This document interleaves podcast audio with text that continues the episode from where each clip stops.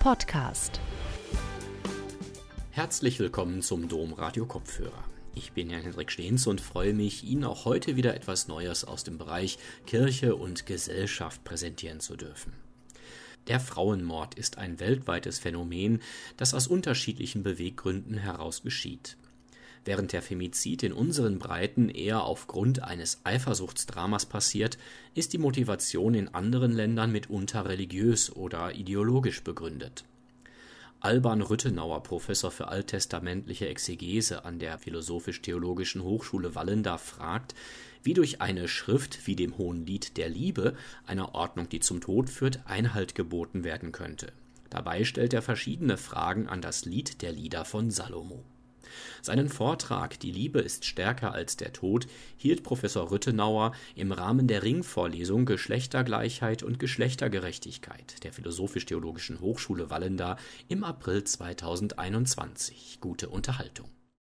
Ja, ich danke erstmal meiner Kollegin, Frau Professor Sabine Nova, für die liebenswürdige Begrüßung und ich danke auch der Technik der Frau Iola Amekbohr, ohne die das hier alles nicht laufen würde und begrüße auch Sie ganz herzlich, liebe Zuhörerinnen und Zuhörer, sowohl hier im Livestream als auch vielleicht später mal im Domradio. Ja, dieses allgemeine Thema der Ringvorlesung Geschlechtergleichheit, Geschlechtergerechtigkeit, wie ich das hier einmal zu, äh, abgekürzt nennen möchte, hat ja eine ganz neue Aktualität wiedererlangt. Es vergeht ja fast kein Tag, dass wir irgendwas in den Schlagzeilen lesen können, was mit dem Verhältnis der Geschlechter, mit der Genderfrage, mit der Identitätspolitik und was alles damit zusammenhängt betrifft. Auch heute Morgen in der Süddeutschen Zeitung bin ich auf einen auffühlenden Artikel gestoßen, der sich mit dem schrecklichen Phänomen des Frauenmords, der, des Femizids beschäftigt. Ein weltweites Phänomen, das es auch bei uns nicht weniger als anderswo gibt. In unseren Breiten natürlich meistens aufgrund eines Eifersuchtsdramas. Vielleicht in anderen Kulturen spielt, spielen auch religiöse oder ideologische Gesichtspunkte eine Rolle.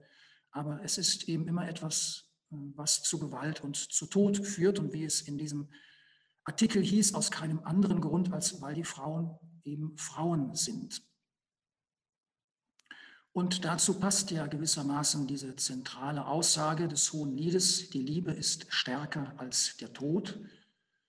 Das verspricht einen Weg, ja, wie doch dem einer Gesellschaft, die zum Tod führt, einer Ordnung, die zum Tod führt, vielleicht Einhalt geboten werden könnte. Ich habe meinen Vortrag, der genau dieser Frage nachgehen wird, so aufgebaut, dass ich um der Verständlichkeit willen verschiedene Fragen an das Hohe Lied stelle, um dann zu sehen, wie es sich selber vorstellt und was man vielleicht noch indirekt erschließen kann, was man dem dann hinzufügen kann. Ich möchte darum zunächst einfach mal eben mit der Frage nach dem Titel beginnen. Was verbirgt sich unter diesem Titel das Hohe Lied oder genauer eigentlich vollständig zitiert das Hohe Lied Salomos? Das ist natürlich eigentlich eine etwas freie Übersetzung. Ganz wörtlich würde der Titel lauten, das Lied der Lieder von Salomo. Wenn man christlich sozialisiert ist, kennt man auch ein anderes hohes Lied. Es gibt ja auch einen berühmten Text des Paulus aus einem Paulusbrief im Neuen Testament, der gewöhnlich so genannt wird, der aber eben ein, ein Abschnitt aus einem Brief ist und eigentlich nicht offiziell diesen Titel trägt. Der ist ihm erst im Nachhinein eben verliehen worden. Also dieser Zusatz von Salomo hat insoweit eben auch den Vorteil, dass man damit deutlich machen kann, dass es sich damit um den Text im Alten Testament handelt. Diese freie Wiedergabe Hohes Lied geht meines Wissens auf Martin Luther zurück mit seinem großartigen Versuch seinerzeit die ganze Bibel zu übersetzen. Das ist, ähm, hängt natürlich damit zusammen, dass so ein Genitiv mit demselben Wort wie bei dem Ausdruck das Lied der Lieder in der hebräischen Sprache natürlich einfach der Steigerung dient, der Betonung, der Hervorhebung und das hat eben Luther mit dem Ausdruck hohes Lied nachzuahmen versucht. Es könnte vielleicht auch sein, dass er sich dabei an dem Ausdruck Hochzeit orientiert hat, auch eine Zusammensetzung mit dem Adjektiv hoch und damit eben auch das Bewusstsein ja bekundet, dass dieses hohe Lied Salomos im Wesentlichen eine Sammlung von Hochzeitsliedern zu sein scheint wobei der Ausdruck Hochzeitslieder vielleicht auch ein bisschen zu eng ist. Sicherlich gibt es die eine oder andere Anspielung, aber das muss nicht für alle Lieder in diesem Buch zutreffen. Also allgemeiner könnte man auch einfach eben von Liebesliedern sprechen. Also dieses, das, was sich hinter dem Lied der Lieder von Salomo verbirgt, stellt sich also als eine Sammlung von Liebesliedern dar, die zusammengestellt sind nach dem Stil eines Wechselgesangs. Das heißt, dass es eben unterschiedliche Sprecher und Sprecherinnen gibt, die hier zu Wort kommen, die aufeinander antworten. Nun kann man natürlich, könnte man natürlich sagen, insofern der Name Salomo ja unter dem biblischen Namen unzweifelhaft ein männlicher Name ist, der Name für eine männliche Person, dass, das, dass dieser Titel dann ja doch eben gerade ein bisschen einseitig ist. Und wenn man also eben noch weiter im Hohen Lied dann nachforscht, stößt man auch auf einen anderen Namen, nämlich in, im Kapitel 7 im ersten Vers erfahren wir, dass die Geliebte des Hohen Liedes den Namen Schulamit trägt, beziehungsweise dass sie eben im Hohen Lied so genannt wird. Also könnte man die Frage stellen, müsste eigentlich nicht vollständig gesagt oder eben auch gendergerecht formuliert der Titel lauten Das Hohe Lied von Salomo und Schulamit. Und wenn wir die Frage nach dem wirklichen Autor stellen, könnte es sein, dass das durchaus auch sehr naheliegend ist. Denn natürlich muss man davon ausgehen, dass Salomo, wenn damit der König Salomo genannt sein sollte, wie er aus der Geschichte des alten Israel bekannt ist, ist sicherlich nicht der wirkliche Autor dieses Textes. Das, dieser Name ist ein fiktiver Autorname, Vielleicht ist, können wir uns das so ein bisschen ähnlich vorstellen, wie ja in kirchliche Einrichtungen auch meistens ein Patronat haben, nach einem bestimmten Heiligen genannt werden. So gibt es auch in der Bibel Bücher, die nach einer berühmten Person benannt werden, ohne dass man deshalb davon ausgehen darf, dass es der wirkliche, reale Autor ist. Dass Salomo gerade für dieses Buch, für diese Sammlung von Liebesliedern gewählt worden ist, hängt sicherlich auch eben mit manchen Zügen aus seiner Biografie zusammen, wie sie in den Geschichtsbüchern der Bibel dargestellt wird. Da ist eben davon der, ja auch davon die Rede, dass Salomo eben ja ein Einmal, dass er eben viele Frauen gehabt hat. Das war damals ja nicht ungewöhnlich, dass in den Königshäusern Polygamie gepflegt wurde. Also er hatte eine Vorliebe für Frauen. Das ist der eine Zug. Aber der andere Zug ist natürlich auch seine Weisheit, die Pflege der Weisheit. Und weisheitlichen Charakter wird man auch in dem Hohen Lied indirekt erkennen können. Aber da werden wir noch später drauf gehen. Erst einmal dann noch einmal verweilt bei der Frage nach dem Autor. Wer ist eigentlich der Autor oder die Autorin, die, also der reale Autor oder Autorin dieser Dichtung, dieser Sammlung von Gedichten. Und tatsächlich mehren sich die Stimmen und man kann vielleicht allmählich fast sogar von einem Konsens sprechen, dass man ausgeht, dass tatsächlich der reale Autor dieser Dichtung wahrscheinlich eine Frau gewesen ist, also eine weibliche Verfasserin zur Autorin hat. Denn auch wenn es ein Wechselgesang ist, wenn auch der Geliebte immer wieder zu Wort kommt, so kann man doch beobachten, dass die weibliche Perspektive insgesamt die vorherrschende in dieser Dichtung ist.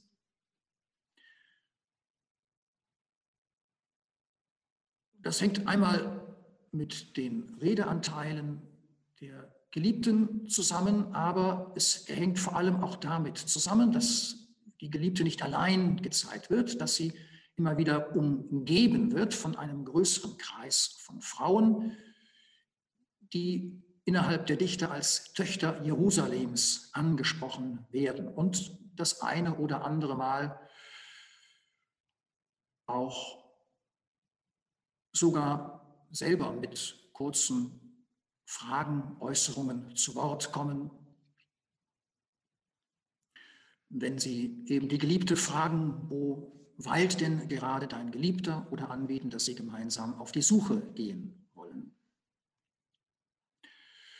Also das ist hm, auch natürlich ein besonderes Merkmal dann dieses Buchs, dieser Dichtung hm, und damit hat es eben auch einen einzigartigen Charakter innerhalb der Bibel. Es dürfte eben wohl mit das einzigste Buch sein, bei dem man mit einer ziemlichen Sicherheit davon ausgehen kann, dass es eine weibliche Verfasserin hat.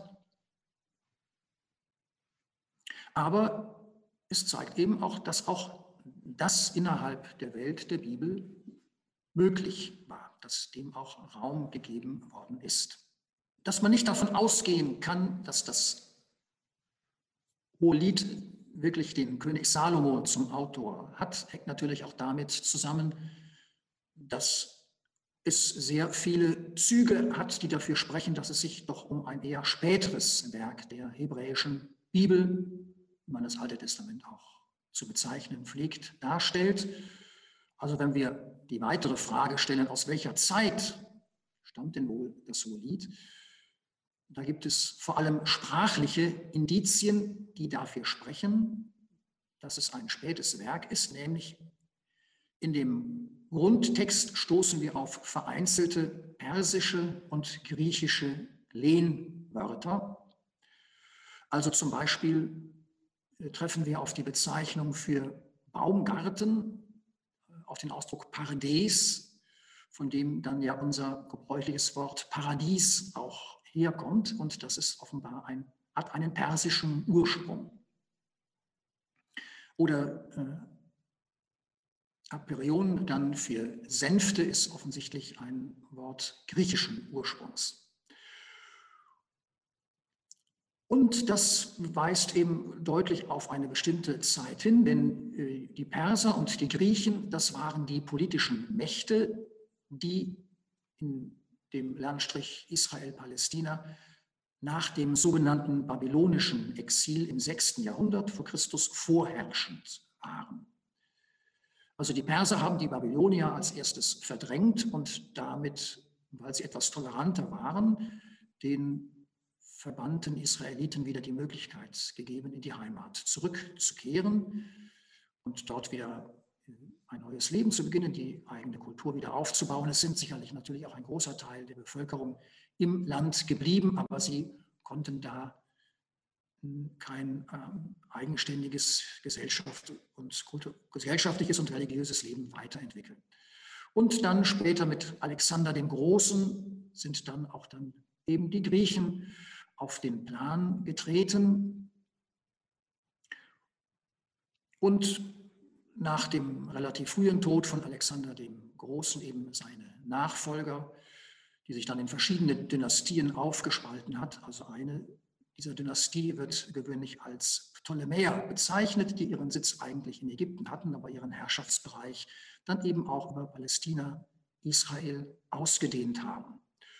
Und damit befinden wir uns ungefähr dann im dritten Jahrhundert vor Christus. Weiter kann man es nicht mehr eingrenzen, denn irgendwelche konkreten geschichtlichen politischen Anspielungen kann man aus dem Hohen Lied nur sehr mühsam herauslesen und ähm, bleibt dann letztlich auf unfruchtbare Spekulationen verwiesen. Das sind natürlich mehr jetzt äußere historische Gesichtspunkte. Es kann insofern aber interessant sein, als das Hohe Lied nicht nur eine Begegnung zwischen Liebenden ist, sondern indirekt äh, auch eine Begegnung der Kulturen in irgendeiner Weise erkennen lässt.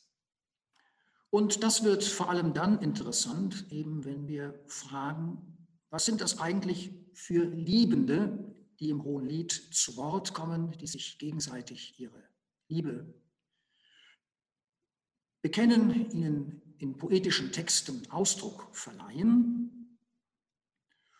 Und da wollen wir uns einmal anschauen, wie denn im Hohen Lied selber die Liebenden sich vorstellen bzw. vorgestellt werden. Da treffen wir am Anfang im fünften Vers des ersten Kapitels auf eine Selbstdarstellung der Geliebten und die sagt von sich, schwarz bin ich und schön.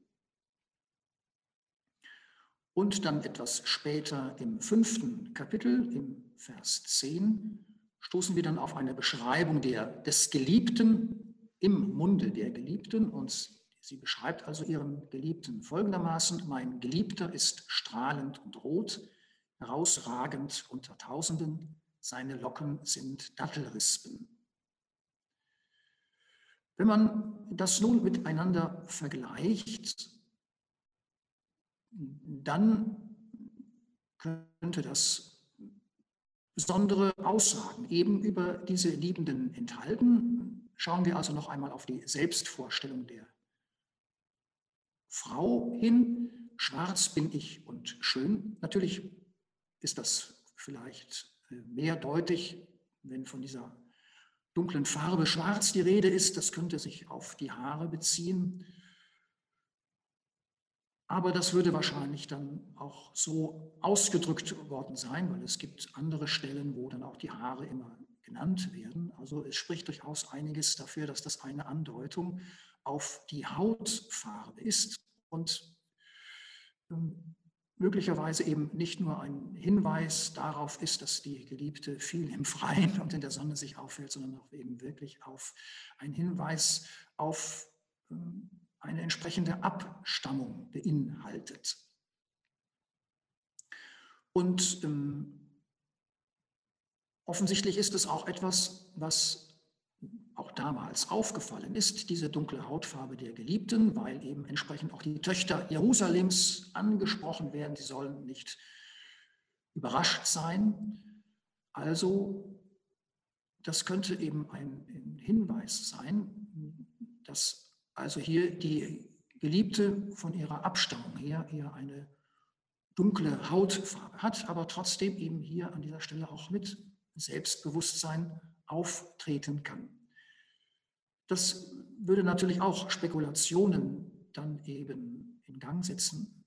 Da könnte man sich überlegen, auch wenn das in der, diese Konsequenzen in der Literatur eigentlich selten verfolgt werden, wie sich dann eben die Geliebte zu dem damaligen Israel eigentlich verhält. Also die Frage, ist sie selber überhaupt eine Israelitin, eine Jüdin oder ist sie, gehört sie eigentlich einem anderen Volk an, das eben von Natur aus eine etwas dunklere Hautfarbe hat?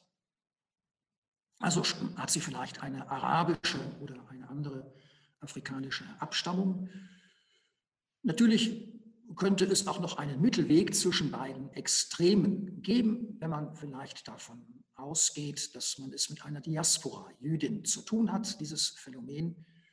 bleibt auch nach dem babylonischen Exil bestehen, dass es auch eben Wirtschaftsflüchtlinge gab, also eben auch Angehörige des jüdischen Volkes, die außerhalb des Landes Israel gelebt haben und sich da vielleicht eben auch ein bisschen vermischt haben. Aber auch wenn es eben eine solche Vermischung ist, ähm, spielt ja eben dann durchaus auch das Fremde mit hinein, das eben hier im Hohen Lied integriert wird. Das ist natürlich dann insofern auch interessant, als das Hohe Lied dann eben nicht nur in der Gender-Debatte, sondern ebenfalls auch genauso in der Black Lives Matter-Debatte eine Rolle spielen könnte. Wenn wir nun damit jetzt einmal die Vorstellung des Geliebten äh, vergleichen und uns anschauen, da heißt es also von dem Geliebten dann, mein Geliebter ist strahlend und rot, herausragend unter Tausenden, seine Locken sind Dattelrispen. An dieser, hierbei, also die Bedeutung erkennt man erst, wenn man weiß, dass es sich zum größten Teil auch um Zitate oder zumindest um Anspielungen an andere Stellen in der Bibel handelt. Denn diese Bezeichnung als strahlend oder andere übersetzen auch mit hell, also Bezeichnung als hell und rot. Rot wird manchmal auch mit braun übersetzt. Das ist so ein bisschen unsicher, äh, obwohl das Wort Edom heißt eigentlich äh, rot. Es ist höchstens die Frage natürlich, ob es, wenn es für Menschen gebraucht wird, eher das meint, was wir als äh, braun bezeichnen. Aber braun würde dann wahrscheinlich eher auf die Hautfarbe natürlich passend sein die Hautfarbe sich anwenden lassen. Also bleiben wir mal bei der Bezeichnung strahlend und rot. Das ist genau die Beschreibung, mit der David beschrieben wird, als er von dem Propheten Samuel gesalbt wird, als er ihn eben aus der Schar seiner Geschwister heraussucht. Da wird also David in genau dieser Weise vorgestellt. Dann die Charakterisierung als herausragend unter Tausenden. Das könnte auch eine Anspielung auf eine Stelle sein, die sich auf Saul bezieht, von dem gesagt wird, dass er die anderen um eine um Haupteslänge überragt hätte.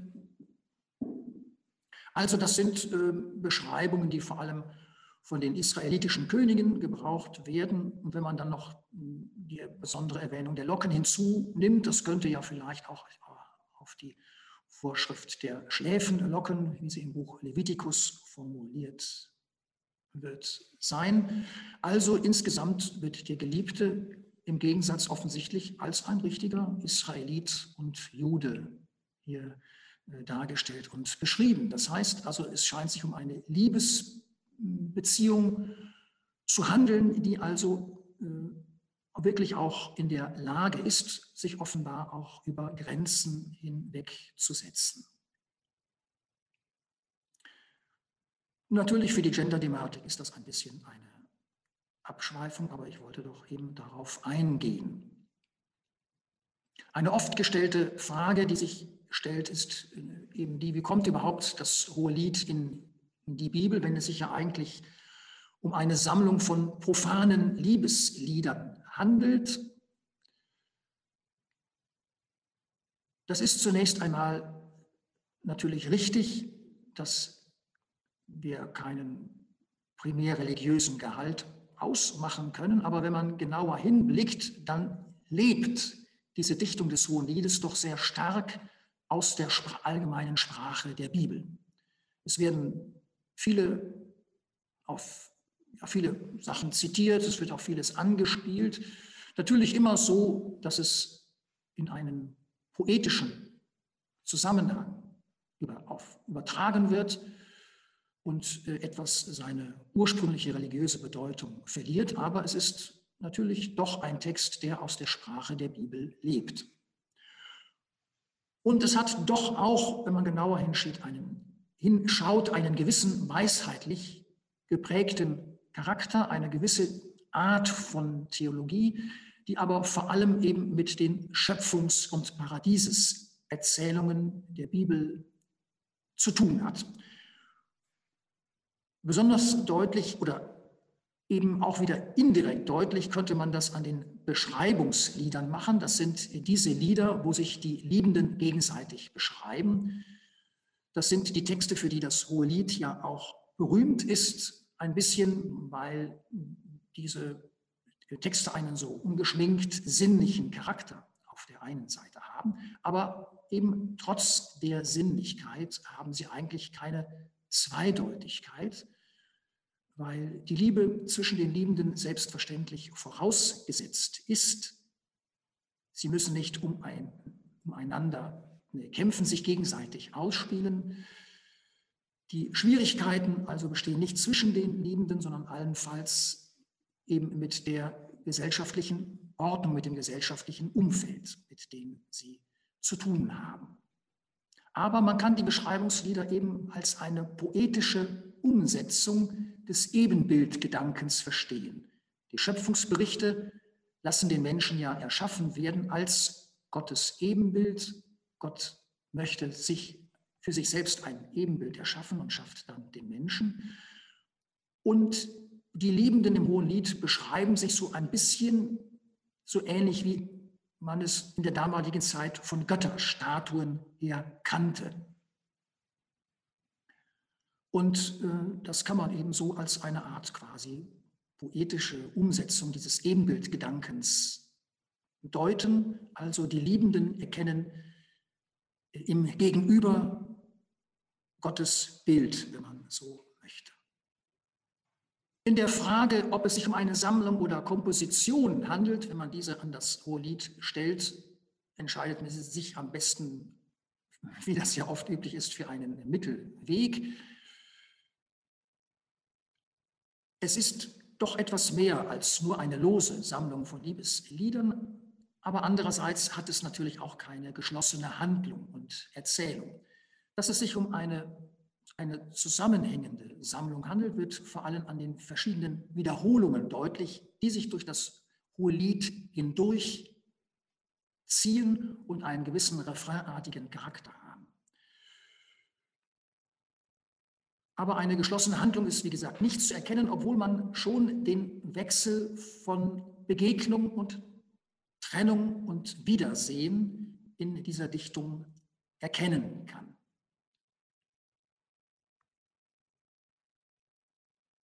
Nun wollen wir dann aber doch auf die zentrale Thematik natürlich des Hohenliedes, äh, des Vortrages eingehen, eben nämlich die Frage, wie das Hohelied mit der Gender-Debatte zusammenhängt oder wie man das Hohelied dafür fruchtbar machen kann.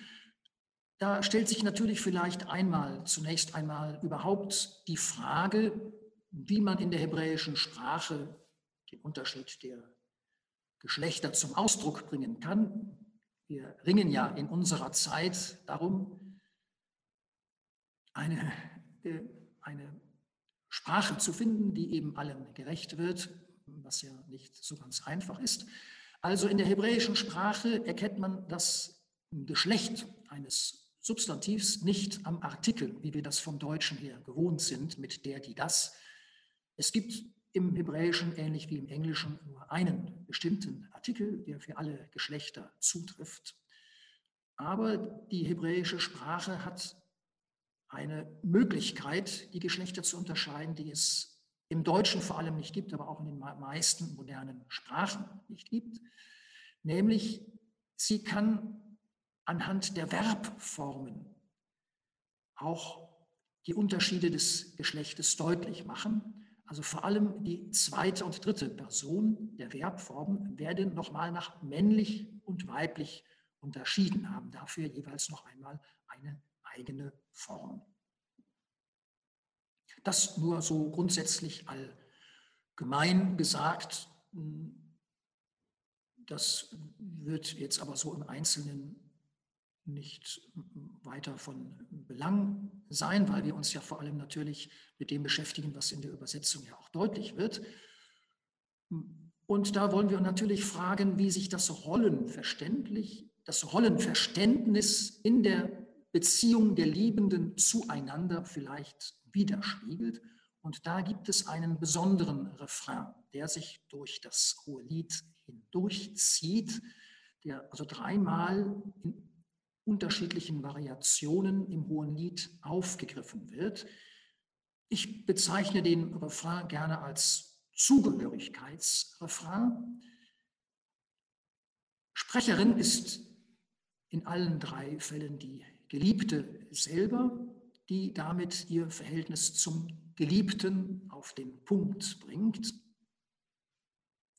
Und da eben stoßen wir das erste Mal drauf im zweiten Kapitel im 16. Vers, da heißt es, wie ich jetzt mal ganz wörtlich zunächst einmal übersetze, mein Geliebter ist für mich und ich bin für ihn, der weidet unter Lotosblumen.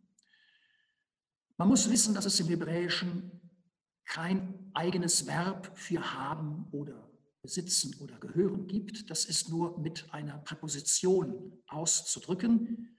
Also mit einer Präposition, die oft den Dativ ersetzt.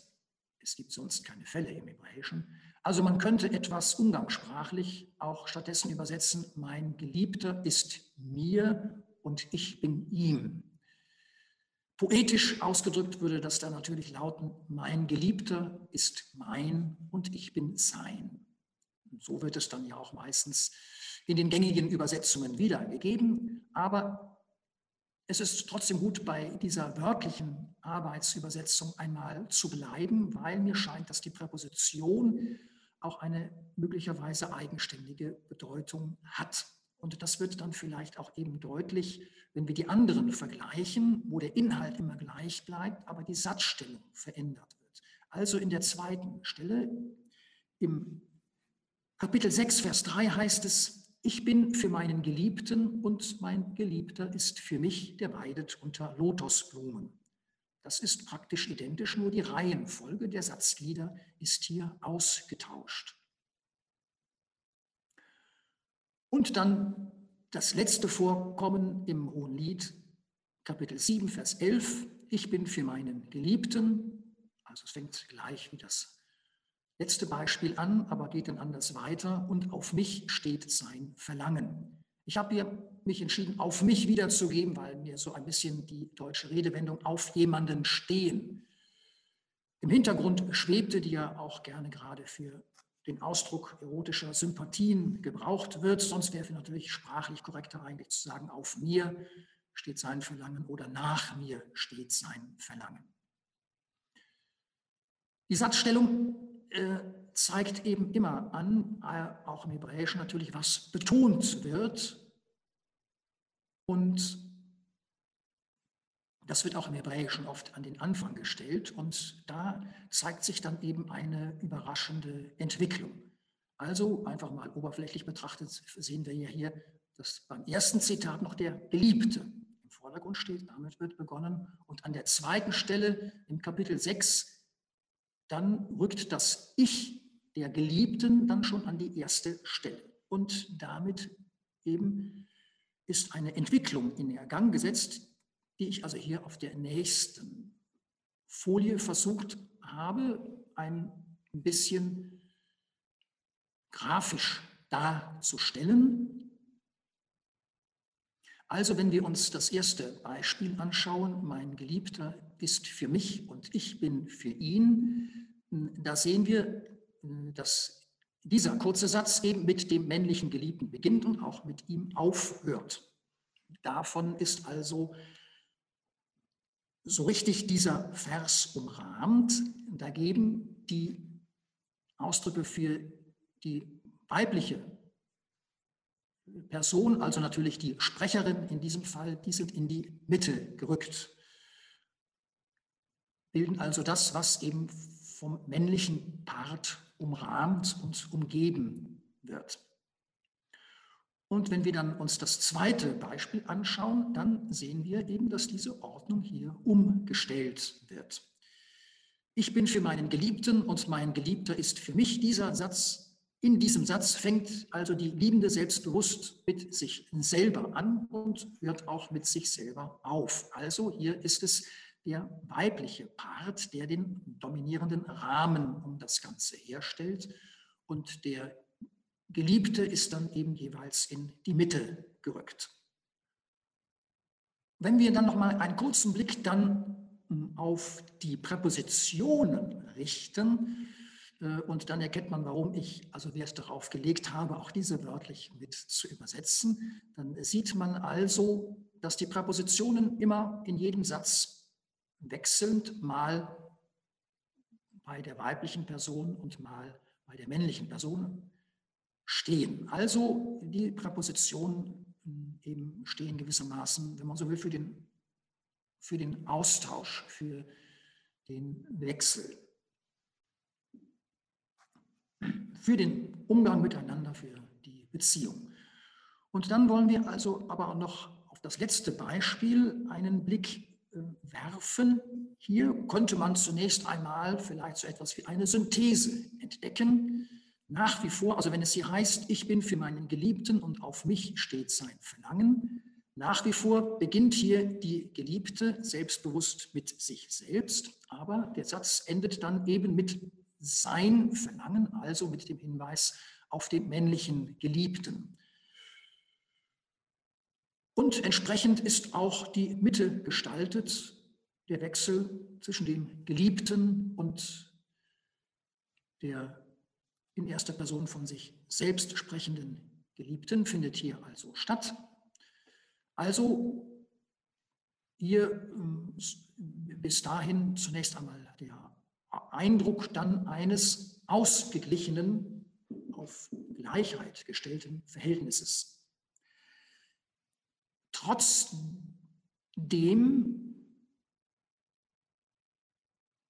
ist aber der Ausdruck sein Verlangen auf ein Hinweis, dass die Gerechtigkeit für die weibliche Person hier noch ein Stück weiter entwickelt ist. Das wird aber erst erkennbar, wenn man sich vor Augen führt, welche anderen biblischen Stellen mit diesem Ausdruck sein Verlangen angespielt wird. Im Hebräischen Tishukato, dieser Ausdruck sein Verlangen oder eben die normale Form Tishuka, die hier zugrunde liegt, kommt in der gesamten hebräischen Bibel nur dreimal vor. Also außer im Hohen Lied eben noch zweimal im Buch Genesis, also dem ersten Buch der Bibel, wo es eben um die Schöpfung und die Urgeschichte geht. Und äh, das erste Beispiel ist Genesis 3, 16. Wir sind hier vor allem innerhalb der Sündenfallerzählung, wo es um die Bestrafung des ersten Menschenpaars geht. Und da heißt es in Genesis 3, 16, zu der Frau sprach Gott, gar viel machen will ich deine Klage bei der Schwangerschaft und mit Schmerz sollst du Kinder gebären und zu deinem Mann geht dein Verlangen, doch er wird herrschen über dich. Also hier ist auch von dem Verlangen die Rede, aber hier ist es das Verlangen der Frau, also umgekehrt wie im Hohen Lied. Und hier ist dieses Verlangen Ausdruck für die daraus resultierende Abhängigkeit bzw. Unterworfenheit der Frau im Verhältnis der Geschlechter.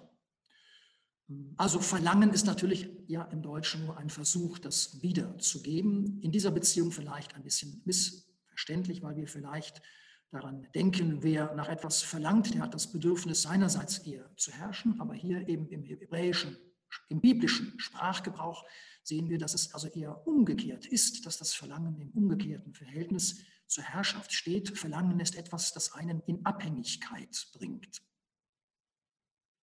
Also es stehen alle möglichen Bedürfnisse dahinter, die ein Abhängigkeitsverhältnis bedingen. Und das steht eben auch hier bei der anderen Stelle wohl im Hintergrund, wo es um Kain und Abel geht, also besonders eben um Kain,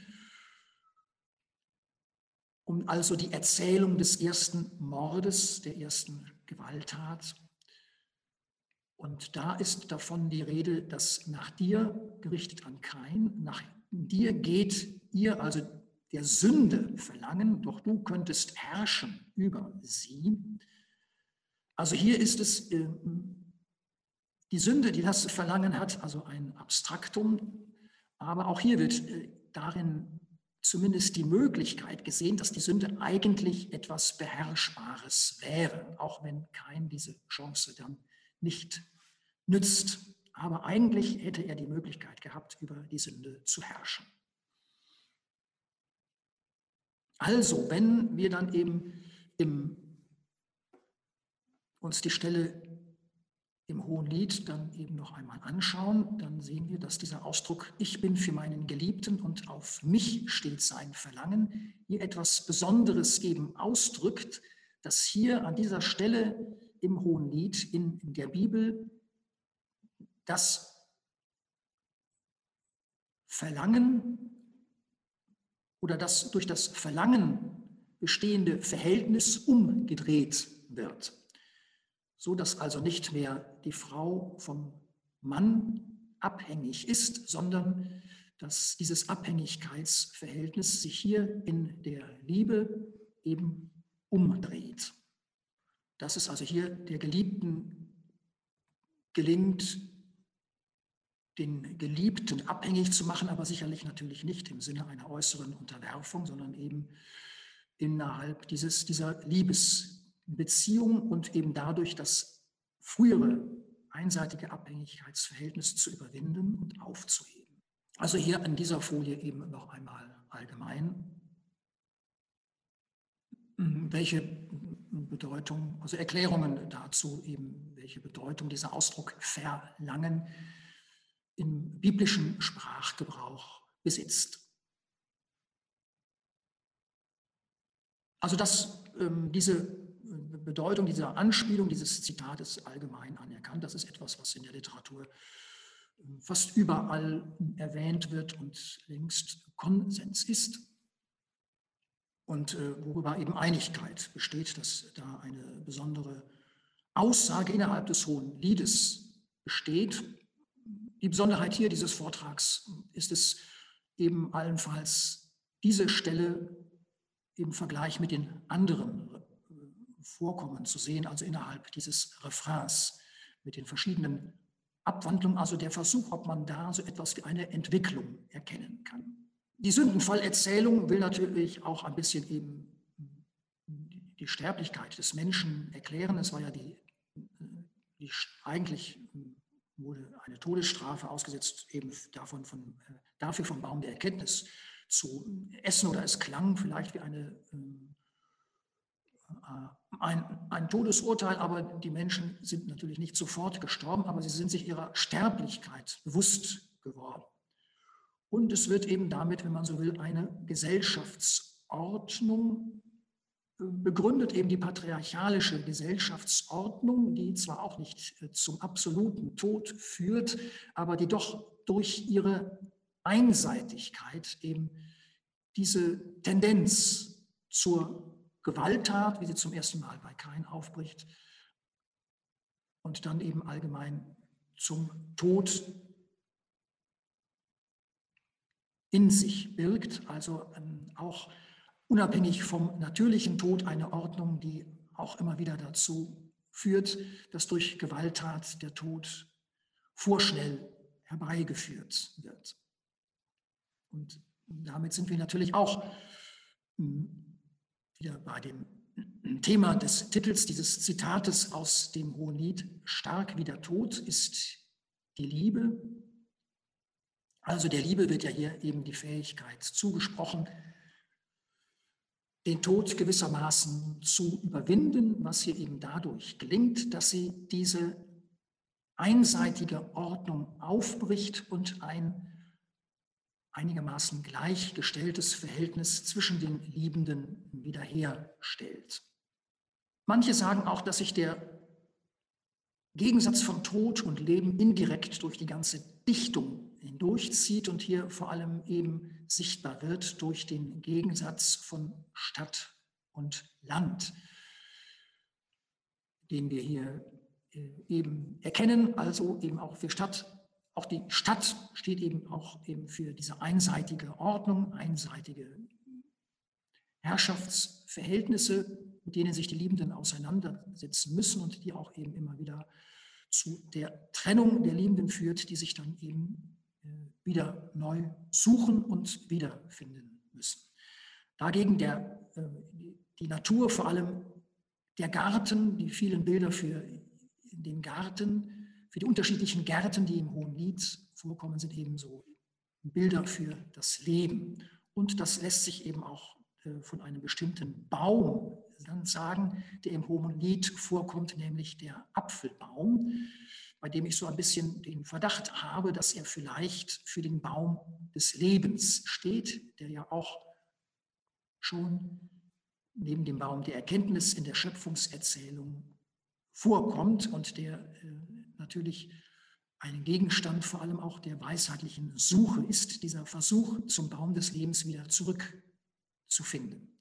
Und da heißt es, wenn wir das titelgebende Zitat nochmal in einem weiteren Zusammenhang anschauen, dann heißt es da also im Hohen Lied 8, 5 bis 6, unter dem Apfelbaum habe ich dich geweckt, also es ist hier wieder die Geliebte, die wohl spricht, unter dem Apfelbaum habe ich dich geweckt, dort hat dich empfangen deine Mutter, dort empfing sie, um dich zu gebären.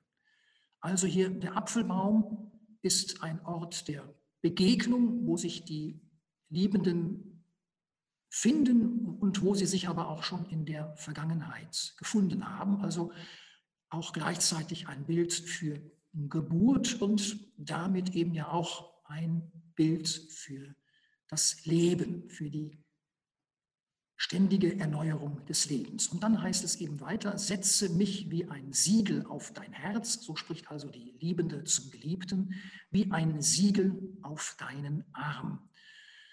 Also das Herz, das hier gebraucht wird, ist einmal allgemein für das, steht für das Innere des Menschen, sowohl für seine Gefühle wie auch für sein Denken, aber auch für seine sittlichen Entscheidungen, die er trifft. Und dann der Arm ist ein Ausdruck, der oft auch für Macht steht, für Machtausübung und dann im schlimmsten Fall natürlich auch für Gewalt. Und wenn also hier auch der, die Geliebte wie ein Siegel auf den Arm des Geliebten gelegt werden möchte, ist das eben auch vielleicht ein Bild dafür, wie der männlichen Gewalt, wie sie sonst in der Welt leider so herrschend ist, Einhalt geboten wird.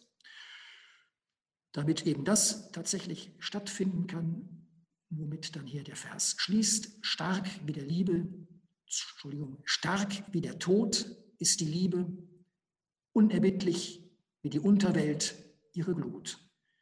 Ihre Flammen sind Feuerflammen, sind Gottes Blitz. Dies ist auch die einzige Stelle, wo hier Gott vorkommt und auch das nur in versteckter Weise, weil hier der Gottesnamen in einer abgekürzten Weise erscheint. Also die Wiedergabe mit Gottes Blitz, andere übersetzen auch mit Gottes Flamme, ist also nur ein Versuch, das dann auch im Deutschen kenntlich zu machen. Das ist also gewissermaßen der Zielsatz, auf den eben das hohe zuläuft. Die Liebe mit ihrer sogar todüberwindenden Macht. Die Christen werden das ja jetzt auch auf ihre Weise an Ostern feiern. Hier bezieht es sich natürlich eben auf die zwischenmenschliche Liebe zwischen Partnern, die sich gefunden haben, deren Liebe eine solche besondere Macht hier zugeschrieben wird. Also insofern gesehen, als es ja etwas ist, was für alle Menschen gilt, von allen Menschen erfahren werden kann, ein, eigentlich auch noch ein profaner Satz, der aber doch auch eben zugleich auch eine religiöse Brisanz besitzt für solche, die religiös gestimmt sind. Andere natürlich, die mit Religion weniger anfangen können, können trotzdem, denke ich, auch von einem solchen Satz angesprochen werden. Denn die zwischenmenschliche Liebe ist ja auch wirklich etwas, das von allen als etwas Besonderes dort, wo sie gelingt, auch als etwas Besonderes erfahren werden. Also hier dann die abschließende Frage, wie aktuell ist das Hohe Lied? Gerade weil es einen solchen eigentlich profanen Charakter hat, hat es auch die Fähigkeit und die Möglichkeit, ebenso etwas wie eine Brücke zu spannen von der Welt der Bibel in die Alltagswelt eines jeden Menschen zu jeder Zeit und so eben auch zu heute. Es ist sicherlich vielleicht auch deutlich geworden, dass es da verschiedene Möglichkeiten gibt, ähm, die sich ergeben. Auch die Frage ähm, nach Rassismus ist, wäre ein aktuelles Thema, ähm, mit dem das Hohelied in Verbindung gebracht werden kann. Könnte auch die Frage Missbrauch, Gewalt ist etwas, was man damit thematisieren könnte. Aber natürlich, wir haben ja die Frage, wie das mit der, dem Verhältnis der Geschlechter allgemein aussieht, wie sich das auch in der Sprache widerspiegeln kann. Und da eben äh, finde ich das Interessante, dass man an diesem Refrain, den ich vorgestellt habe, so etwas wie eine hm, Bewusstseinsentwicklung beschreiben könnte. Also diese drei Vorkommen dieses Zugehörigkeitsrefrains könnten auch eben für drei Etappen innerhalb einer solchen Entwicklung stehen, durch die eben ein Perspektiven- und Paradigmenwechsel sich allmählich einstellt. Natürlich sehen wir hier, dass die Bibel dem Bewusstsein allgemein das Primat einräumt. Das ist vielleicht umgekehrt, als wir es gewohnt sind, die wir eher in unserem Aktionismus vor allem an äußere Veränderungen denken, an äußere Gestaltung und das Bewusstsein muss dann sehen, wie es hinten nachkommt. In der Bibel ist es eben umgekehrt, aber vielleicht ist gerade deshalb die biblische Sprache und eine biblische Dichtung wie das Hohelied in der Lage, eine gute Ergänzung zu unserem Verhalten und Fragestellungen zu sein, um uns zu erinnern, dass ja eben auch die Bewusstseinsebene nicht zu vernachlässigen ist. Wobei natürlich, wenn es um den Sprachgebrauch geht, um eine Veränderung des Sprachgebrauchs, dann sollte es ja auch vor allem um eine Veränderung des Bewusstseins gehen, die in der Sprache einerseits zum Ausdruck kommt, aber andererseits eben auch mit einer Veränderung der Sprache gefördert werden möchte. Also wir könnten eben anhand dieses Prozesses jeweils eben fragen, was ist in unserer Erfahrungswelt das Subjekt, was stellt sich vielleicht einseitig als Subjekt dar und stempelt andere bloß zum Objekt. Mit den Präpositionen, mit der Berücksichtigung der Präpositionen könnten wir eben auch fragen, wie sich die Verhältnisse von agierenden Personen jeweils gestaltet und dann natürlich auch, wenn es um den Ausdruck Verlangen geht, was führt dazu, was kann Menschen in Abhängigkeit bringen. Auch in unserer Zeit, bei allem Bemühen, sehen wir ja, ähm, dass auch äh, heute noch in selbst in westlichen Demokratien gleiche Löhne äh, noch immer nicht für Frauen gegeben sind. Also ähm, auch die Frage nach der wirtschaftlichen Abhängigkeit und was daraus folgt, ist eben eine Frage, die wir auch eben mithilfe des Hohen Liedes immer wieder ins Spiel bringen können.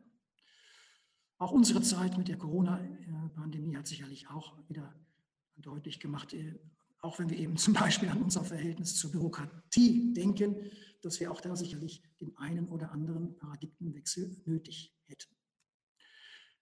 Ich möchte nur dann noch ganz kurz doch mit einem Gedicht schließen, das eben deutlich macht, wie man sich auch poetisch vom Hohen Lied inspirieren lassen kann. Else Lasker, Schüler, eine deutschsprachige Dichterin jüdischer Abstammung und jüdischen Bekenntnisses.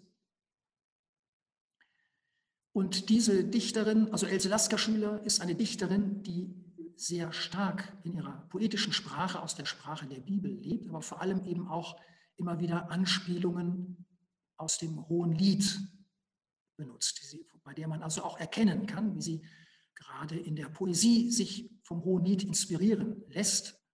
Also das Gedicht aus 1936 äh, im Schweizer Exil gedichtet lautet, ich liege wo am Wegrand übermattet und über mir die finstere, kalte Nacht und zähl schon zu den Toten längst bestattet. Wo soll ich auch noch hin, von Grauen überschattet, die ich vom Monde euch mit Liedern still bedacht und weite Himmel blau vertausendfacht. Die heilige Liebe, die ihr blind zertratet, ist Gottes Ebenbild, fahrlässig umgebracht. Darum auch lebten du und ich in einem Schacht, und doch im Paradiese trunken Blumen umlattet. Ich möchte hier vor allem auf die vorletzte Strophe hinweisen. Die heilige Liebe, die ihr blind zertratet, ist Gottes Ebenbild. Hier hat mich eben angesprochen, dass nicht Mann oder Frau einseitig als Gottes Ebenbild bezeichnet wird, sondern die Liebe zwischen Menschen wird hier als Gottes Ebenbild bezeichnet, wo man eben auch erkennen kann, dass dieser dass Else Nasker-Schüler diesen Ausdruck aus der Schöpfungserzählung Gottes Ebenbild gewissermaßen auf der Folie des Hohen Liedes im Grunde genommen äh, gelesen hat. Natürlich eben hier dann angewendet als etwas, das fahrlässig umgebracht worden ist, angewendet auf das, was im Dritten Reich, was in der Shoah passiert ist also geradezu ja die Übersteigerung einer todbringenden Ordnung, die wir eben immer wieder neu, die wir nicht müde werden sollten, immer wieder neu zu überwinden. Und damit danke ich für die Aufmerksamkeit. Domradio Kopfhörer. Weitere Informationen finden Sie auf domradio.de.